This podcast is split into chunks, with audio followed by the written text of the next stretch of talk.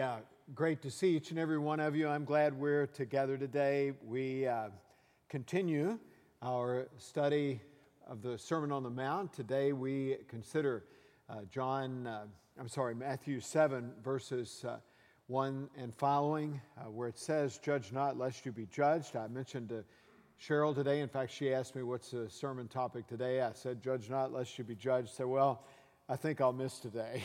so, but you're here, and I'm so thankful for that.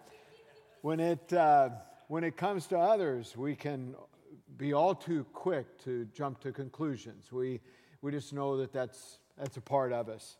I like the story told of the owner of a large manufacturing plant who decided to make a surprise tour to see what was going on in one of his manufacturing plants. He, he was walking along the the warehouse when he noticed a, a young man uh, lazily uh, leaning against some crates with his hands in his pockets, doing absolutely nothing. The owner walked up to him and, and, and was none too pleased. He said, Son, uh, how much do you get paid a week? The young man's eyes got rather big and he said, $500. With that, the owner pulled out his wallet and he took five $100 bills uh, gave it to the young man, and he said, Here's a week's pay. Now get out of here and don't ever come back again. Well, without a word, the, uh, the young man stuffed the money in his pocket and he took off. The warehouse manager was uh, standing off to the side and he stared in amazement. The owner walked over to him and he asked, How long has that lazy guy been working for us? And the manager replied, Boss, he doesn't work here, he's just delivering a package. When it, uh, when it comes to others, we're all too quick to jump to conclusions, particularly when we don't know all the facts. Jesus had something to say about that, and he shares uh, those things in his Sermon on the Mount. So let's hear what he has to say. We, uh, we read today uh, Matthew 7, verses 1 through 6. Let's hear this from God's Word. Do not judge, or you too will be judged. For in the same way you judge others, you will be judged. And with the measure you use, you, it will be measured to you. Why do you look at the speck of sawdust in your brother's eye and pay no attention to the plank in your own eye? How can you say to your brother, Let me take the speck out of your eye, when all the time there is a plank in your own eye? You hypocrite, first take the plank out of your own eye, and then you will see clearly to remove the speck from your brother's eye. Do not give dogs what is sacred. Do not throw your pearls to pigs. If you do, they may trample them under their feet and turn and tear you to pieces. And so, this is God's word. May it be a deep and abiding blessing to each of us, not only as we hear this word read, but as we make effort now to take this, this word and apply it to our lives. While I was pastor at uh, St. John Church uh, in the Highlands, I led a 6:30 a.m. Saturday morning men's Bible study. It was awfully early for a, a Saturday morning. We had a pretty eclectic group. It was a broad range of uh, ages, a broad range of perspectives. We went line by line in the Bible, studying one book at a time. We were studying Matthew at the time, and we came upon Matthew 7 1, where it says, Judge not, lest you be judged. And upon reading that verse, one of the more crusty guys in the, in the group blurted out, That's the stupidest thing I've ever, ever heard. I didn't really know what to, uh, what to say. I really didn't know how to respond, except to remind him that uh, these words were the words of Jesus Judge not, lest you be judged. Christ teaches each and every one of us at this point. What Jesus uh, says might be tough, but it certainly isn't stupid. My friend didn't back down. He, we judge all the time, he says. We, we can't, uh, can't help but make assessments of people. And in that regard, my, my friend was right. In fact, a little bit later in uh, Matthew 7 15 and 16, Jesus himself says, Watch out for false prophets they come to you in sheep's clothing, but inwardly they are ferocious wolves.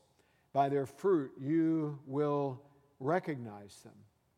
recognizing those false prophets for who they are takes a discerning spirit and more than a little bit of assessment. Let's face it, we, uh, we make assessments all the time about people.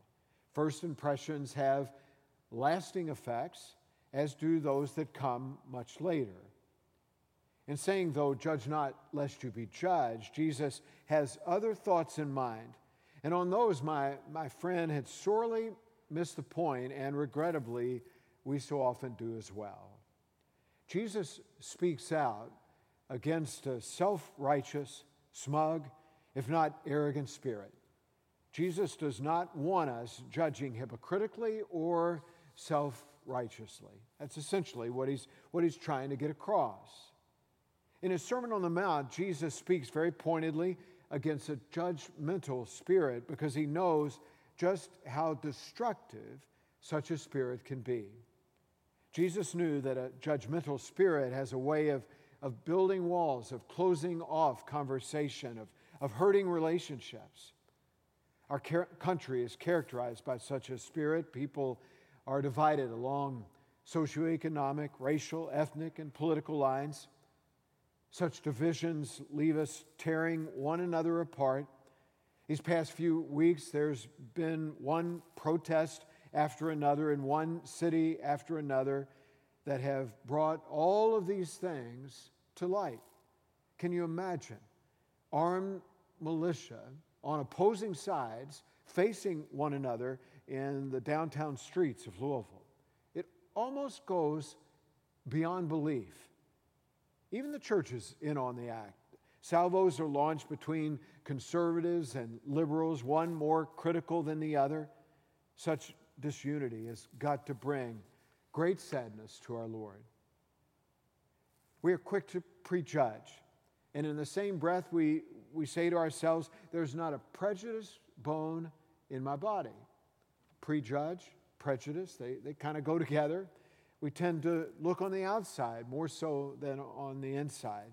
The story is told of a, of a man years and years ago. He was sailing uh, for Europe on one of those great transatlantic uh, ocean liners. After seeing his accommodations, he went to the purser's desk and asked if, if he could leave his gold watch in the onboard safe. The man explained that he, he didn't ordinarily do such things, but he had, had been to his room, he had met his roommate, and judging from the man's appearance, was afraid the roommate might not be all that trustworthy. Well, the purser took the valuables and he said, I'll be glad to take care of your things, but just so you know, your roommate has been here as well. And he left his valuables for the very same reason. The Arbinger Institute, in, in its book, Leadership and Self Deception, writes about the importance of uh, getting outside the box. Relating to others outside the box means viewing others as people and not so much as objects or means to an end. Martin Luther King Jr., in his great I Have a Dream speech, said, I have a dream that my four children will one day live in a nation where they will not be judged by the color of their skin, but by the content of their character. I pray that that dream comes true one day. Racial prejudice abounds because we refuse to get to know one another. Hearing one another's stories goes a long way toward healing the divide. Considering what it means to walk in another person's shoes does as well. Seeing people as God sees them heals the divide even more. Doing so stills the currents of a critical spirit like nothing else can at an even deeper level, an attempt to see God in those people will, will do so even more. We are all too quick to act as judge and jury when we are neither one. God didn't appoint us as judge, He's the judge, and we need to consistently, constantly remember that. We criticize unfairly because we, we don't always know another person's circumstance or their, their motives. Only God, who is aware of all the facts, is able to judge righteously. I found myself recently taken by the installment from the devotion, this installment from the devotional Jesus Calling. Jesus Calling is written in the, the first person as if Jesus is the one doing the talking. Hear, hear what this uh, devotion has to say. My children, make a pastime of judging one another and themselves, but I am the only capable judge, and I have acquitted you through my own blood. Your acquittal came at the price of my unparalleled sacrifice. That is why I'm highly offended when I hear my children judge one another or indulge in, in self hatred. If you live close to me and absorb the word, the Holy Spirit will guide and correct you as needed. There is no condemnation for those who belong to me. When it comes down to it, at the heart of a critical spirit is a lack of grace. You know the golden rule do unto others as you would have them do unto you. Let's turn that just a bit. Let's, uh, let, let's say, do unto others as God is doing unto you. It would stand to reason that if we have truly understood God's grace, then you and I will be more gracious to other people. We will love as we have been loved. We will show grace as we have been shown grace. We will judge as we have been judged. Yielding ourselves to the, to the richness of God's grace enables uh, that grace not only to pour into our hearts, but to pour out of our hearts as we relate to other people. I like what uh, evangelist Paul uh, Washer writes. He says, uh, Christians, you worship God for his unconditional love, compassionate mercy, and lavish grace. So then, why do you refuse to offer those very things to other people? As we have been touched, so, we, so may we then turn and touch other people with those very same things. Jesus puts us on alert. He says, For with the judgment you make, you will be judged. And the measure you give will be the measure you get. That alone ought to give us pause when it comes to us exercising a judgmental spirit. If we really believe that, if we really believe what Jesus says, we, we will certainly be a lot less judgmental. What goes around comes around, says the old phrase. You know about the boomerang. You pitch it into the air and, it, and in just the right way, and it'll come right back to you. That's the way it is when it comes to judging others with a, a critical, self righteous spirit. Our sin has a way of coming back to haunt us. Jesus has little patience with those who see flaw, sees flaws in, in everyone else, but fail to see flaws in their own lives. In a word, Jesus wants us to deal with the, the plank in our, in our own eye before we'd ever concern ourselves with the speck in our neighbor's eye. I've heard it said we are all too ready to view our own faults with a telescope while viewing the faults of our neighbors with a microscope. Suffice it to say, none of us are perfect. Yet some go right on living as if they are.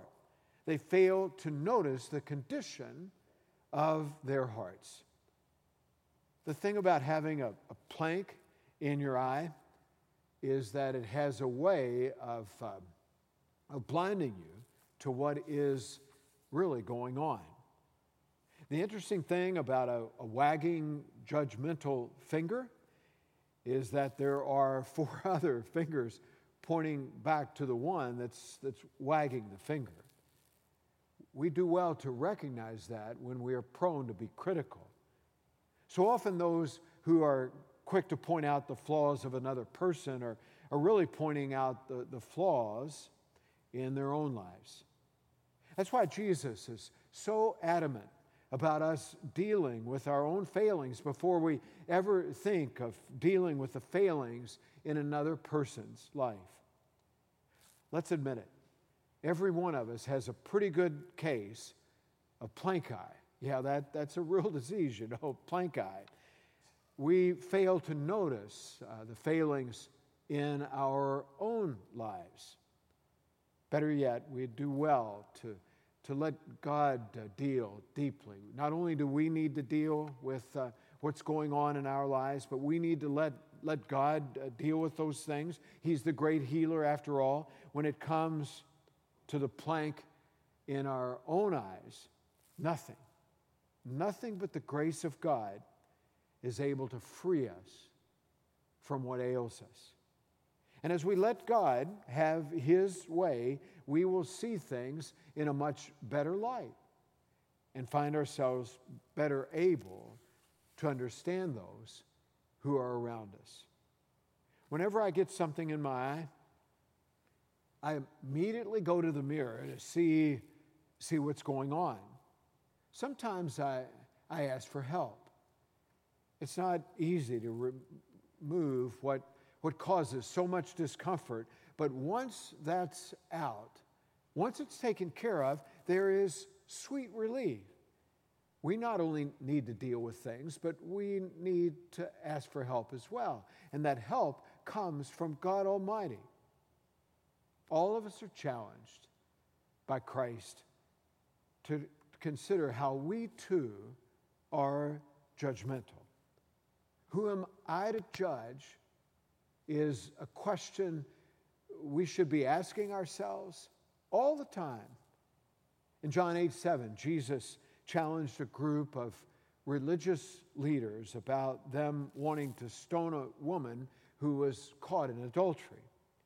Their minds were set and they were, they were ready to get on with it until Jesus said, If any one of you is without sin, let him throw the very first stone. And as we know, they began to walk away one by one. And so should we when it comes to a critical spirit. Let's pray together.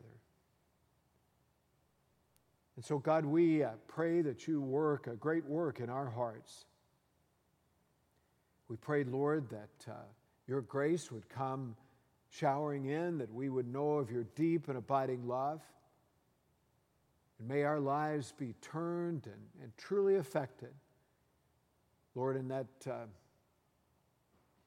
same vein, we, we pray then that as we uh, know of your grace, as we share in your love, may we uh, turn and uh, share the same with those who are around us. God, we, uh, we claim that so often we, uh, we do speak and act in, in a critical way. We pray that uh, you take away every, uh, every air of, uh, of, of self righteousness, that we would find ourselves viewing others as you view them. Lord, we pray that you would heal us. Heal us of that malady uh, where a plank is in our eye. May we be uh, set to dealing with that. More importantly, we pray that you deal with it, that we allow you to heal us. And as we then uh, begin to see more clearly, help us to act with uh, great resolve in your love and in your grace in regard to those who are around us. Lord, uh, forgive us, we pray. And in that forgiveness, may we uh, realize that we truly are your children and that we are part of a, a great population of those that you claim as your children. Lord, thank you.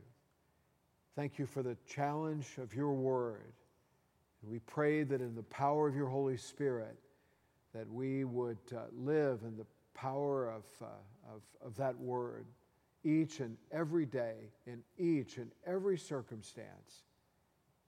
This prayer we make In the name of Christ our Lord, trusting the power of that name for today's world.